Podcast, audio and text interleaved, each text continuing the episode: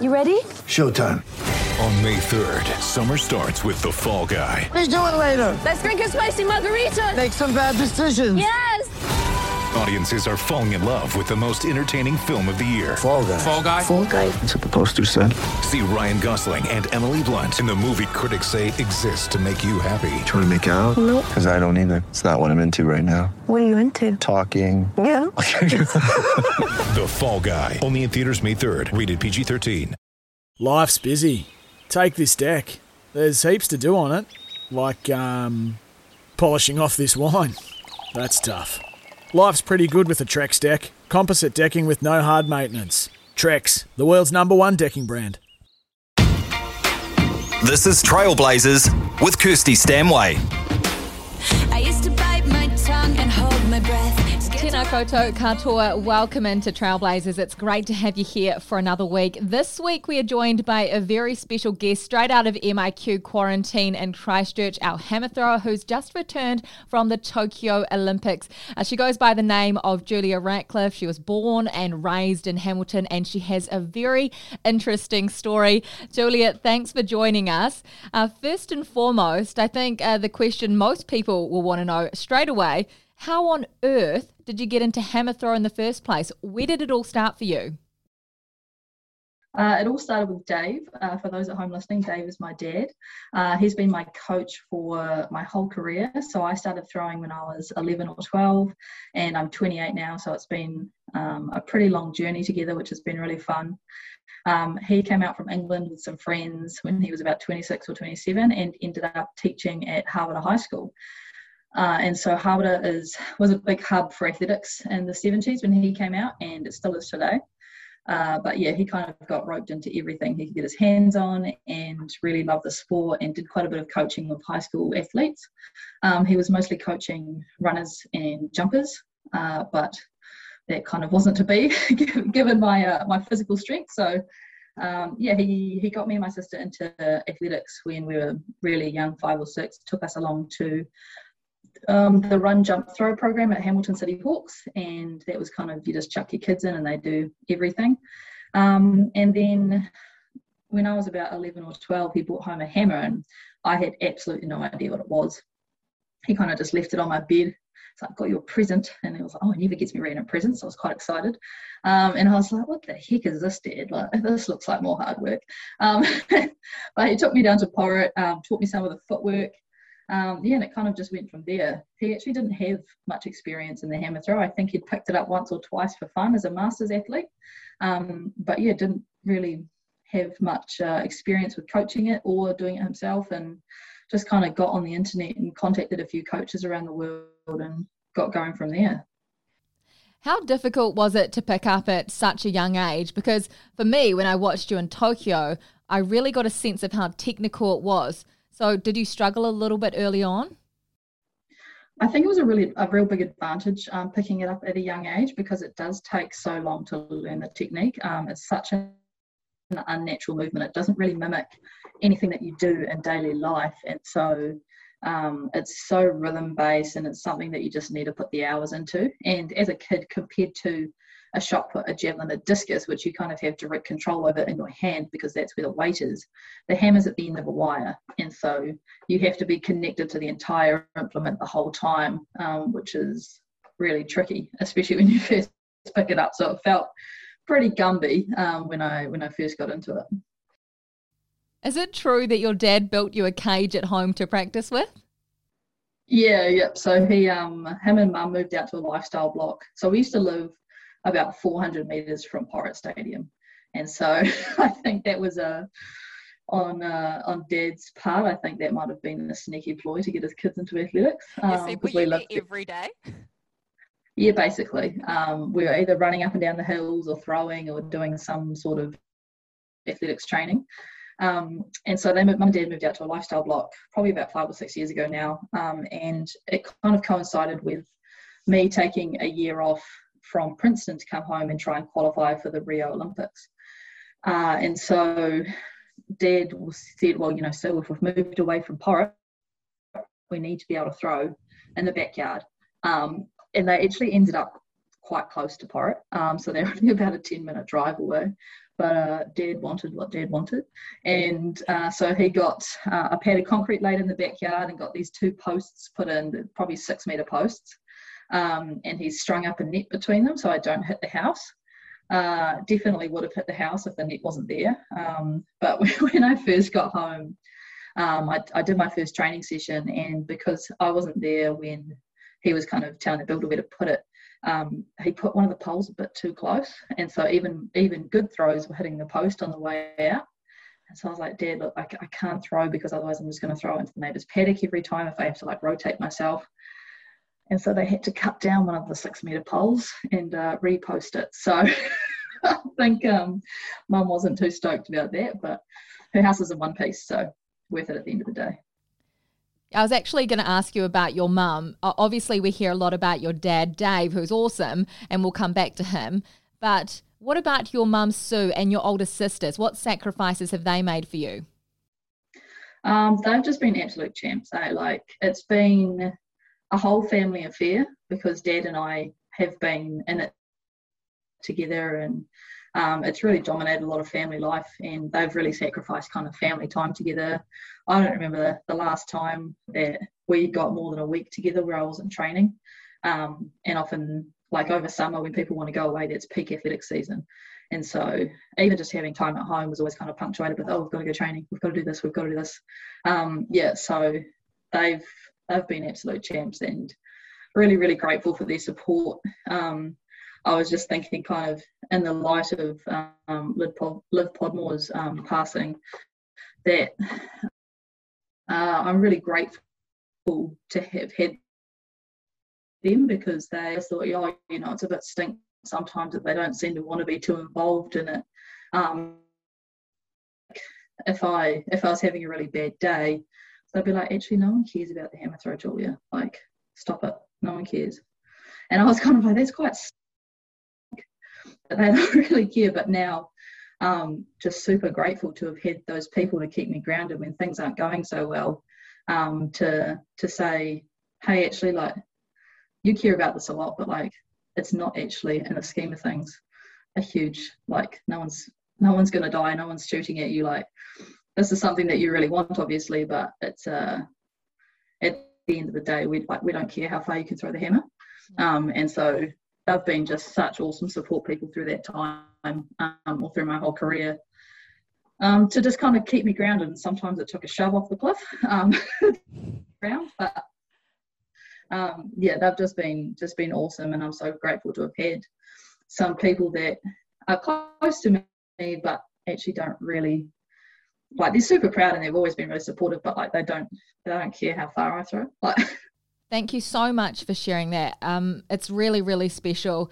You're listening to Trailblazers here on SENZ. My guest today is Julia Ratcliffe. We've heard about just how she got into hammer throwing in the first place. Coming up after this, I want to ask Julia all about her college career in America. She went to Princeton University, the Ivy League school, and we'll find out all about it right after this.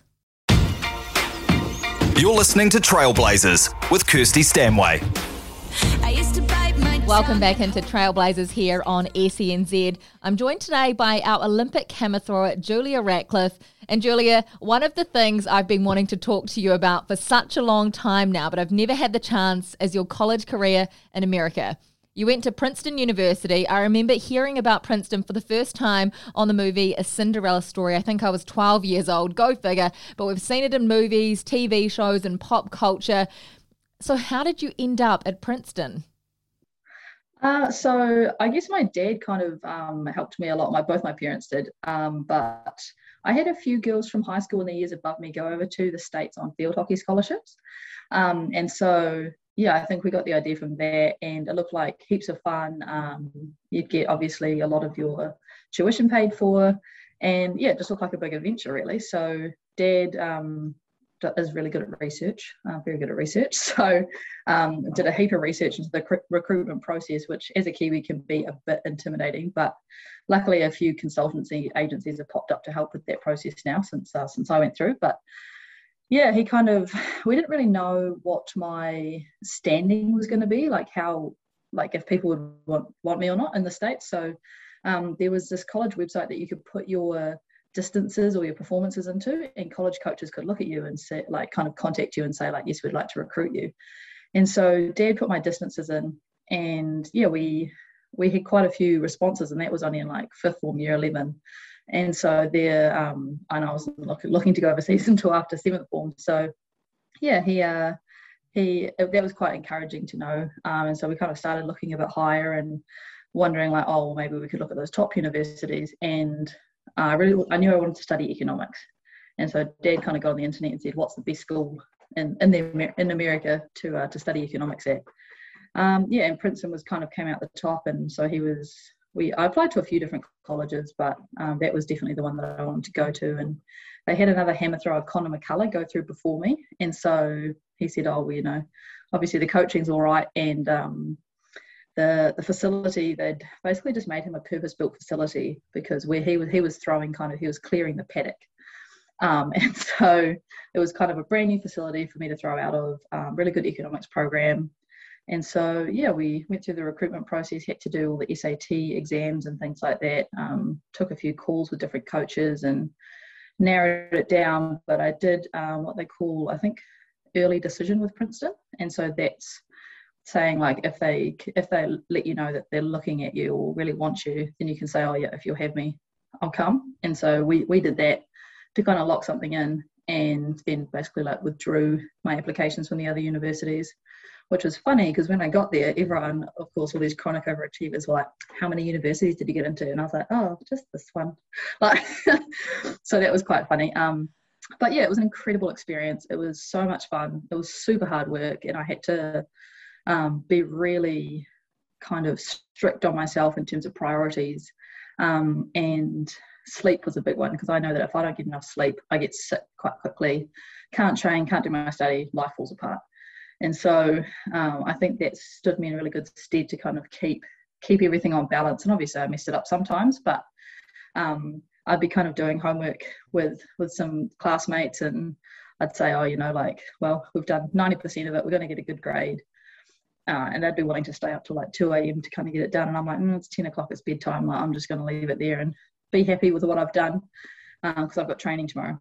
And so, and some of them just couldn't understand that trade-off. Like they couldn't understand that, like you must go to the bitter end. And so, so it was quite, it was quite an intense culture, um, but it was awesome to be part of. Um, just the, the, amazing people that I met over there, just some incredible, incredible people, um, just really talented all round people, and a lot of people that have gone on to do some awesome things and like make a big difference in the world. I've got a mate who started, uh, or lots of people do um, from Princeton, but like I've, I have a mate that started a nonprofit um, that's like kind of getting literacy into into schools that don't have the resources, um, literacy programs for like bilingual people um, whose parents maybe don't speak English at home that well, so can't help them read, and so they go on to do some pretty epic things and so i'm pretty grateful i had the opportunity to to meet a lot of talented individuals over there and just had a lot of fun there's so much to unravel from all of that. Uh, but first and foremost, let's talk about uh, those facilities. Uh, you said there was a purpose built facility for the person who came before you. So, what were the facilities like in America compared to where you'd been training in New Zealand? So, in Hamilton, where I trained, where I learned to throw the hammer, um, we trained out the back of Porritt Stadium um, Dad petitioned, I think it was the council, I always get this wrong, but basically to get um, a decent pad of concrete put in that didn't have heaps of stones in it that wouldn't wreck your shoes really quickly. Um, we've got some old cricket cages kind of lashed together um, around the cage to form a bit of a cage. Um, and that's where I learned to throw. Um, the inside of the infield is a soccer stadium or a soccer field as well. And so I put lots of holes in there, and the soccer players don't like me very much. So we, we train out the back. But yeah, so compared to Hamilton, this facility. It was a really beautiful circle, nice cage, and it was a little bit away from the track. Again, like hammer throwers often get chucked out the back in a different facility because it can be hard to accommodate with um, different events going on. Um, it can be done, but it is, can be difficult. Um, and so it was actually quite nice. Like the track was on campus, and then the hammer field was kind of a five ten minute walk, just like over a little um, over the lake and over a little bridge, and basically in this big field all by itself, um, which was a nice little oasis for hammer throwers and um, to go out and do our training. So that was awesome. What about the experience itself? Uh, getting on an American college scholarship is the dream for so many athletes in New Zealand, and you got one. Our experiences are only what we see on TV, the parties, the frats. Did you experience any of that? Or was it just so intense with your education and being a high performing athlete as well? Um, so first, the Ivy League, like Princeton, Harvard, they, they don't actually do sports scholarships. So that was um, they recruit athletes like other colleges do. But then once you've been accepted, the amount of financial help you get is relative to kind of who's supporting you. And so if you're a student that's been accepted to Princeton and you say, My parents aren't supporting me, no one's supporting me, you'll get a full ride. So you'll get everything paid for, tuition, board. Um, they might have required you to have an on campus job for like 10 hours a week or something um, to show that you're kind of helping to work. But yeah, if you if you couldn't afford it, they basically just wanted the best minds from around the world, um, and they wanted money to not be an object. And so if you like if you were an athlete and you got recruited but your parents were millionaires you wouldn't get any money out of them. So it was a means tested system which i actually thought was really good because um, it meant that a lot of people that wouldn't have the opportunity to study at those prestigious institutions had the opportunity. So i had about two-thirds of it paid for um, going through. And then in my third year i was an ra as well. So had like half my food and board paid for or something. So so yeah on the financial side of things like there was a really generous financial aid program. Um, and on the experience side, yeah, like we did have a lot of fun as well. Um, there was there was times where it was kind of you just felt like all you did was study and train. Um, but yeah, again, like the people around me were just so much fun that even when we were working really hard, like it was, it was just heaps of fun to be around really bright minds and people that were just just coming up with these crazy ideas that kind of hadn't even entered my mind and um, the way that different people think um, was really cool. Um, on the frat side of things, like they had a couple of fraternities and sororities, but they weren't officially recognised by the universities. Um, instead, they had what they called eating clubs, um, and they were like it was called Prospect Ave, and it was just a like a street um, with like manor houses essentially like down it.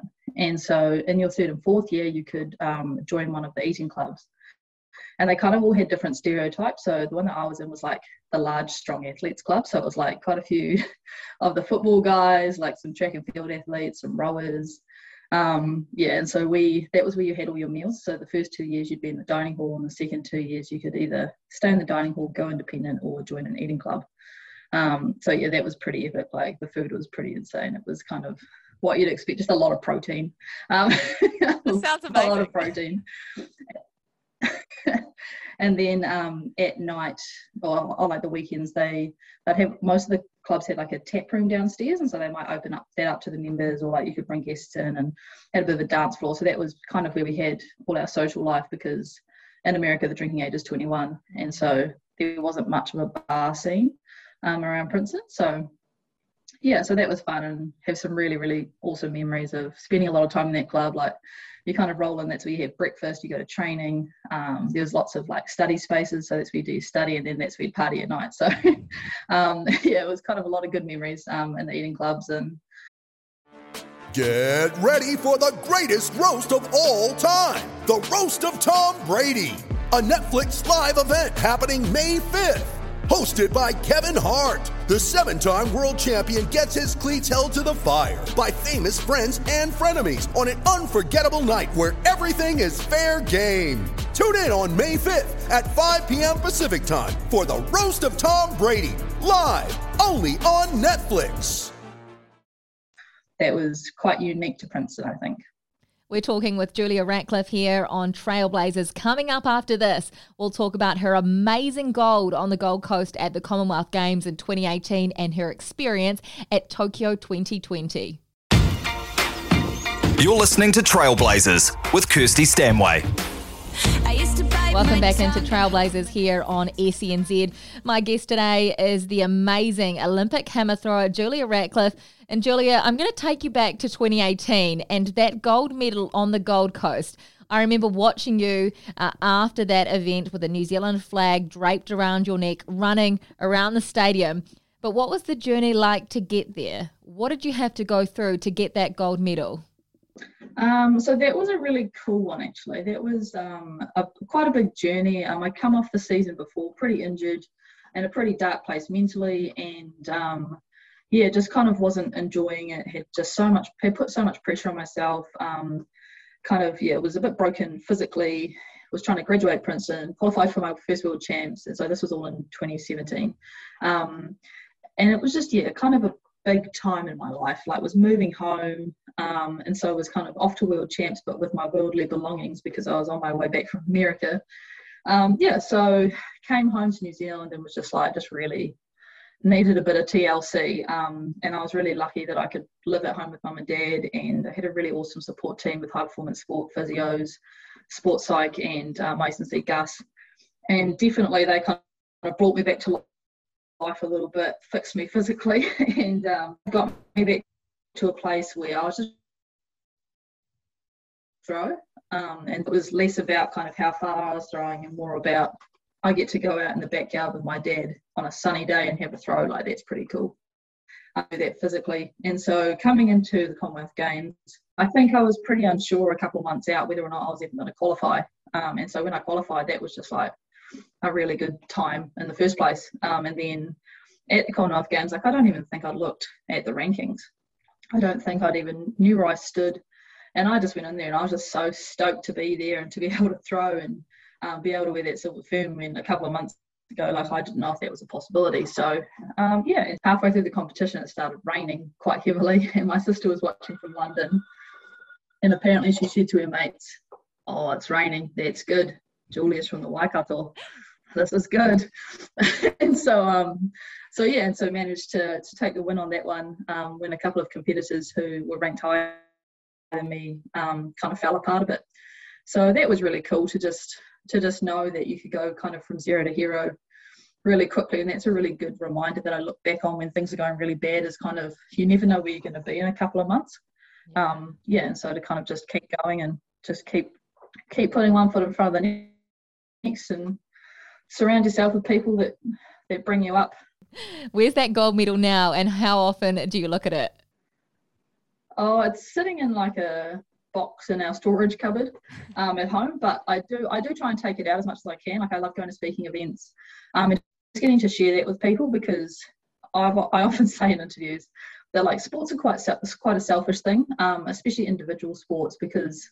Um, for me, I spend you know 95% of my time in the backyard with my dad throwing and not really interacting with that many people and quite tired and grumpy and not a bit of a potato. Um, and so after after big games and stuff like that, that's the time when you get to go out and speak to people, share your story, kind of hopefully inspire a few people.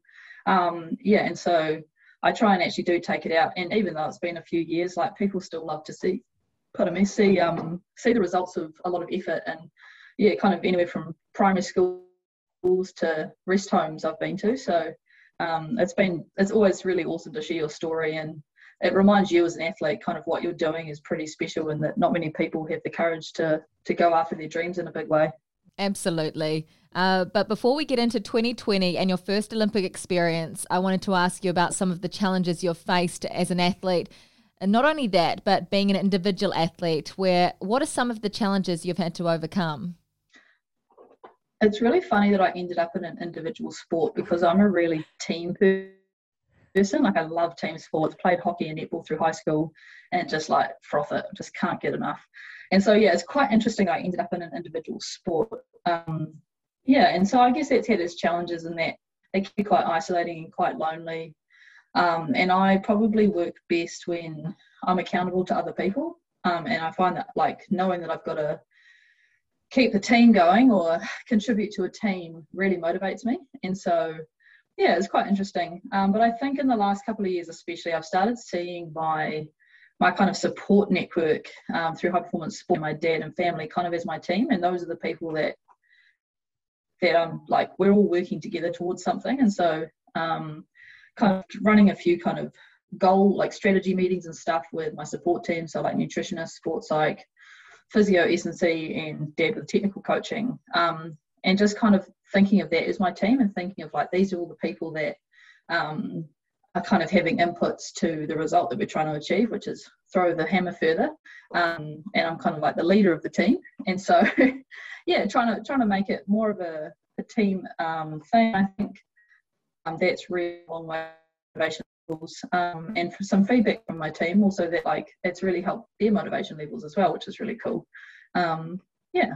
Well, I guess when you're talking about a team, it doesn't get much bigger than being part of the wider New Zealand team at the Olympic Games. So, first and foremost, what was it like the moment you found out you were selected and you were going to be an Olympian? Oh, it was such a good moment. Like the, I think for me when when I threw um, at nationals and managed to to throw past the automatic qualifier, um, and that really solidified that I was going to go likely, given or unless unless something happened with selection. Um, that was awesome. Like it was the first throw of nationals, and I'd kind of been putting myself through the mental ringer in the couple days beforehand. I think I was just putting myself under a lot of pressure and was just kind of, you know, had to just bring myself down again and be like, you know what, who cares how it goes? Like you can, you've given yourself every opportunity to well. Now you just got to get out of your own way mentally and just let it happen. So um, meant to do on the first row and kind of ran over to Dad and Gus Mason C and um, just kind of whispering like, "We're going to Tokyo. We're going to Tokyo." Like, it wasn't that I couldn't believe it. It was just like, like couldn't believe that I'd finally actually managed to do it. Like I knew I could, but it was just a matter of executing and having the right conditions on the day. And so yeah, that was pretty special to just have all that weight taken off of like knowing you could do something, but actually having to to execute it when it mattered. So yeah. So you've been selected You've officially qualified and you'll make your way to Tokyo for the Olympic Games. When you first got off the plane, what were you expecting from the Olympics, given the fact it was a Games like no other? I think we'd been given a lot of really good information about the protocols we're going to have to follow. And so I guess it's like and adventures. Um, but I think we we all knew that it was going to be a lot of logistics that we had to be across constantly. And so we were kind of at mode a lot of the time, I think. And so making sure that we had the stuff that we needed to leave the country, making sure that we had the stuff we needed to arrive in the country and all the documentation. And so I think that took up a lot of mental energy. Um, and we had a training camp in Saga for the first two weeks. So there wasn't actually kind of a lot of Olympic hype at first bit, which was actually quite good, I think, because when you're in six mode, you can often, it's hard to kind of stop and look around and take stuff in. Um, and so it was really good to have that, that training camp, get used to the heat and um, just take take five and get used to the COVID stuff. And then going to the village, I think really cool. Um, the New Zealand team awesome, and I think because the, the village was quite restricted, that the New Zealand team was probably closer than at other games I've been to. Um, I guess we had more time to hang out together in our the lobby of our apartment block, and um, yeah, it was it was pretty cool when we finally managed to get into the village and we had our welcome and received our phone number and stuff. Um, that was all, all really cool. What about the competition itself? Uh, you went into qualifying, you're in that Olympic stadium. What was that moment like? Now you can officially call yourself an Olympian one of my goals, I did an Instagram post about this um, for the competition, but one of my really big goals was to go in and to throw with joy um, and to really enjoy the moment because I've been at quite a few national competitions and a few local competitions where I've just been so stressed and so caught up in how it's going to go that I look back and even if it went really well, I look back and I'm kind of like, oh, well, I enjoyed the attention that I got afterwards, but like, did I actually enjoy that competition. Half the time I can't remember it because it's this blur of stress and nerves and and I was kind of like I'm at the Olympics and I'd hate to look back and to, to have the experience again. And so yeah, just kind of went in confident in myself. Um, and my sports psych said this really cool thing um, a couple of years ago that's always stuck with me. And he said,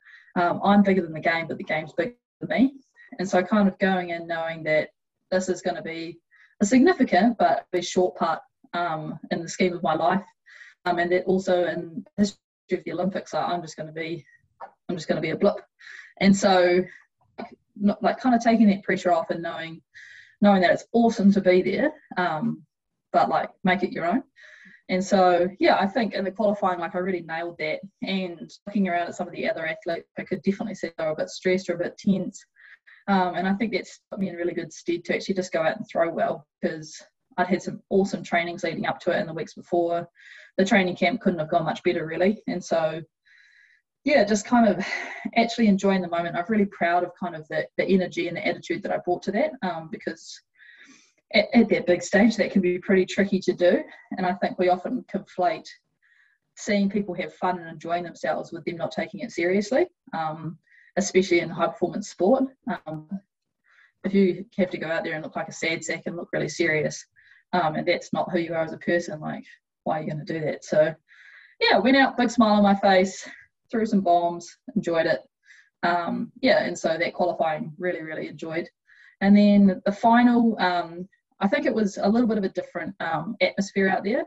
Um, Tom Walsh put it really well. He said that it had all of the nerves of a big competition, but not much of the excitement because it, like there were no crowds, and so when it's kind of when everyone's sitting there stewing in their own nerves, and there's not really anything else to distract you that can permeate quite quickly throughout the people in the field, and so I went out there with that same attitude of just throwing with joy, kind of just clear mind, go out and do what I've been training to do.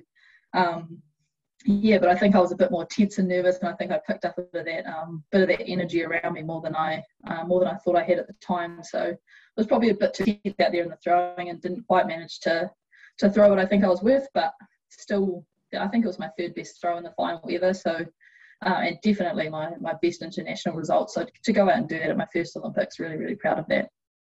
I remember something that, that has stuck with me after speaking with you after that final uh, was something you said about your dad, Dave. Um, what does your dad mean to you, and how special was it that he could be there when no one else could have family or friends?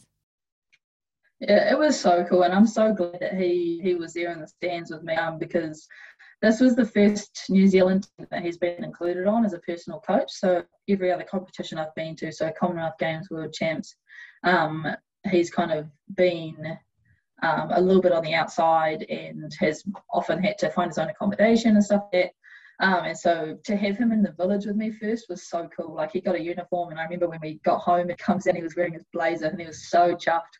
And it was just like the, the coolest feeling um, to to see that he could experience that with me.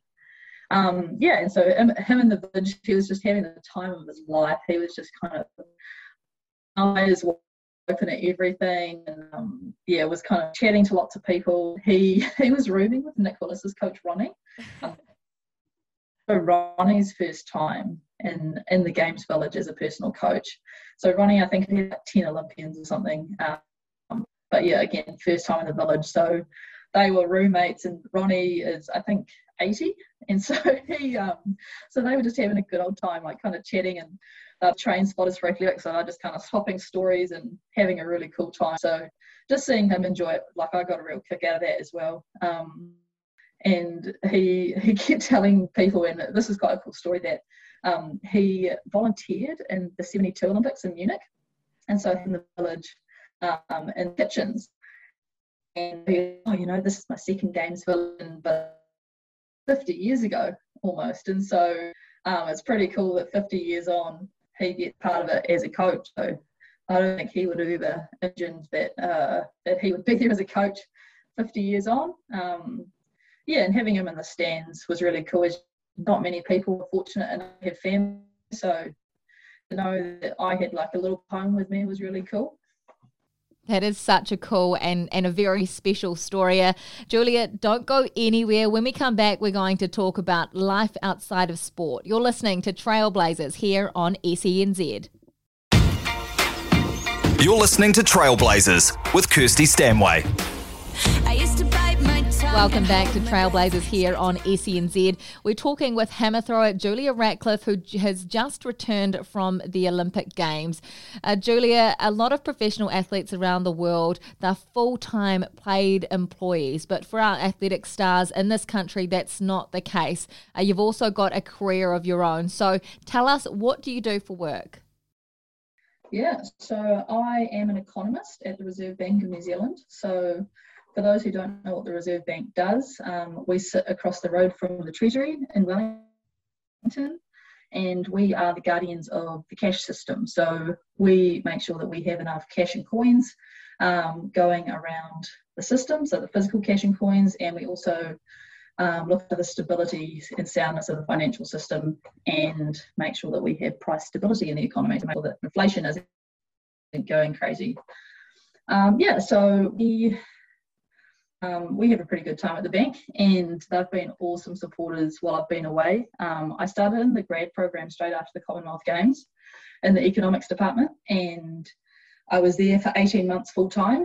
And then I kind of told them going into uh, my job that I would be trying to go home to qualify for Tokyo, and they were supportive and put me on a part-time contract that was really flexible, so I could work from home.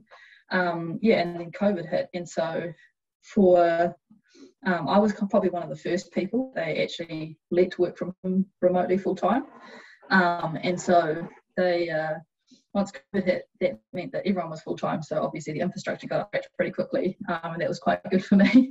Um, and then because of COVID, um, the games got pushed out a year, and so I um, actually went back to the bank full time for three months over the winter down in Wellington, just to take a bit of a break from training because I knew that doing another 16 months full time training probably wouldn't work for me.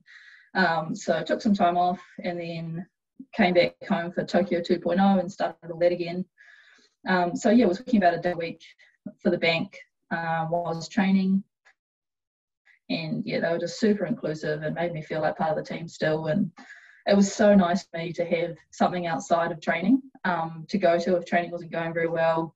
Made me engage my brain a bit more than the average training session would.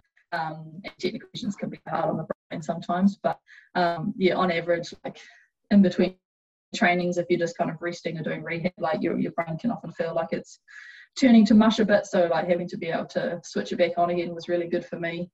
Um, yeah, and just I guess during the games time, they've been awesome, like sending me heaps of messages of support and got a video from around the bank of people. So they've just been so fun and um, yeah, just a really cool group of people to work with.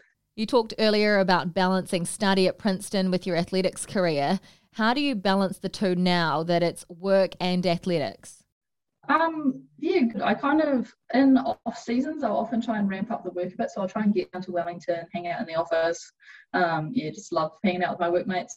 And yeah, when it's time to ramp up again for competitions, back off on the work a little bit. Um, obviously, really fortunate that um, I'm an organisation that allows me to do it and has the flexibility to do that. I know not all professions, that's just not how they can operate, even if they wanted to. I think I'm in a really fortunate position, but kind of did my homework a bit and was really upfront and honest with my employers when I was going into it. And so I guess advice for athletes trying to do that um, would be if you are thinking of trying to get some work, being really open with your the people that you're applying to and letting them know what you do because people are really excited to to have athletes working in the organisation. We often can bring skills um, that people don't learn until much later in their career if they're not pursuing some sports at a high level. Um, yeah, like high levels of accountability and stuff like that, and being able to work by yourself and in a team. So yeah, I think just not underestimating that, and um, yeah, kind of playing on those skills when you're when you are looking for work. You also mentioned uh, when you were at Princeton, some of the past pupils you're with have created charities. You're part of a charity called High Impact Athletes. So explain to us what is it and what do you do? Yeah, I'd love to. So, um, one of our recent medalists at the Games, Marcus Daniell, um, in the tennis, he founded a, a, charity called High Impact Athletes very recently. And I had um, just randomly, on my own accord, been doing a bit of reading into kind of um, charities and what's out there, and came across something called effective altruism, which kind of people trying to do good in the world, but thinking about how to do it in the most effective way possible. And there's quite a few really intelligent people kind of working on these questions. Um, and so, kind of through that, joined some Facebook group to kind of keep up to date with what's going on. And they posted a stuff article about this um, this charity that Marcus had founded. So I was like, oh, you know, athletes, that sounds like a bit of me. Um, so I got on the website and contacted him and said, like, hey, like, kind of knew this stuff, but really keen to get involved and think athletes have a really unique platform to, to do good from. Um, how can I get involved? And it's like, oh, great, you're my first response. And I was like, oh, I didn't quite realize because I was I was all very new to this, so um, thought that he was quite established, but um, a very new venture for him, which was cool. Um, so yeah, got involved with that, and there's different levels that athletes can get involved in, and high impact athletes is basically trying to um, align athletes with highly effective charities. So they've picked a handful of charities that they've identified around the world as the ones that get the most bang for their buck. And so it's kind of like you can quantify almost like life saved per dollar, um, which is pretty powerful. And so um, the, the top level of involvement that they're asking for is they're asking for athletes, and because Marcus is in tennis, which obviously has better income opportunities, um, he's got quite a few tennis players involved, and they're asking athletes to take a pledge to donate 2% of their income to highly effective charities each year. And so I was like, well, I don't make much money out of hammer throwing, almost negative dollars offset against my actual income from work. Yeah. So, um, but I thought I had a chat to a couple of friends about it, and they're like, well, nothing's stopping you from just donating 2% of your income. Um, and so, yeah, so I was like, you know what? If I'm if I really to miss that that two percent, I could probably cut my coffee consumption um, and be fine. So um, yeah, so it's quite cool because even athletes aren't earning a lot like it's a percentage of your income. So if you earn ten dollars, um, you know, two percent is two dollars. So yeah, it's quite cool. Um, and other athletes have pledged kind of one percent, and some athletes are um, haven't done an income pledge, but they've just um, they've put their name forward to be ambassadors, either for high impact athletes to get the word out there, or for other charities. So yeah, it's pretty awesome that um, someone's gone out there and said like, look, I've earned a bunch of money through my sport. I've got a pretty big following on social media. I've got this platform that I can go and speak about issues that are really important to me. Um, I should do something about that. And Marcus has done that and more, and he's extending his reach by kind of galvanizing other athletes and inspiring other athletes to do the same thing. And I'll got hesitant at first because they encourage you to kind of share your giving and share what you're doing. It can seem a bit like kind of, especially for Kiwis, kind of tooting your own horn a bit. Yeah. But there's actual research that says that if you share how much you're donating, it gives other people a benchmark um, and it actually encourages people to donate more. So, um, yeah, I thought that was pretty cool. And so there's like actually quite a bit of evidence and research behind all the stuff they're doing, which as a pretty analytical person, that's important to me. Um, as athletes, we get we get asked to put our name behind a lot of things, mm. and it can be pretty hard to distinguish kind of what is worth putting your name behind like all the, all the causes seem really good, but sometimes you can do a lot of work and not really have an impact on the on the stakeholders you're trying to have an impact on. So yeah, like being part of an organisation that is making sure they're doing it right, they're being effective with their money um, is really important to me. And I think as athletes, we kind of have a responsibility almost because we we do have this platform um, and uh, everyone has something that's important to them um, and it's just a matter of kind of letting other people know and you can always inspiring or kind of being involved so i'm really that's something i'm proud to be part of. Okay um, we're going to get a little bit deep here but in 10 years time what will you be doing? What will you have wanted to achieve whether that's in sport or in life or your career and who do you want to be remembered as? Um, I really like something that Ash Barty put out um, after Wimbledon was um, she's really she wants to be a good person first and then a good athlete.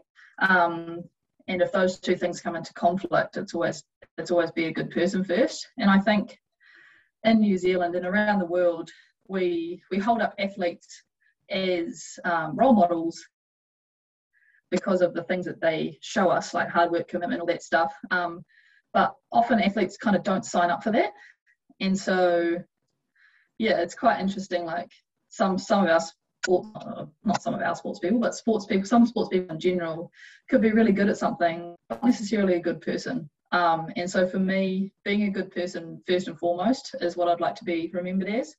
Um, yeah, and I think like again, it's the it's the qualities of of the athlete that you want to be remembered by. Like uh, as my, my sister and my mother constantly remind me, like does anyone actually care how far I've thrown the hammer? Not really. Yeah. Like it's a lump of metal that I'm spinning around in circles. Like it's a bit ridiculous when when you break it down in objective terms. Um, yeah. So I think just trying to live my life um, by a good moral compass um, is yeah. Not really sure in ten years where I want to be, but uh, yeah, I, I'd like to do a bit more travel overseas. Um, yeah, but I think there's heaps of opportunities out there, and I'm just kind of fil- tr- trying to filter um, which ones I think will best kind of serve um, my values. But yeah, I think just just trying to be a good person along the way is really important. Julia, I could talk to you for hours, uh, but we've got to leave it there. Thanks so much for joining us, and thank you for listening to Trailblazers here on SENZ, chatting to the biggest Kiwi names in female sport. We'll be doing it all again right here next Tuesday.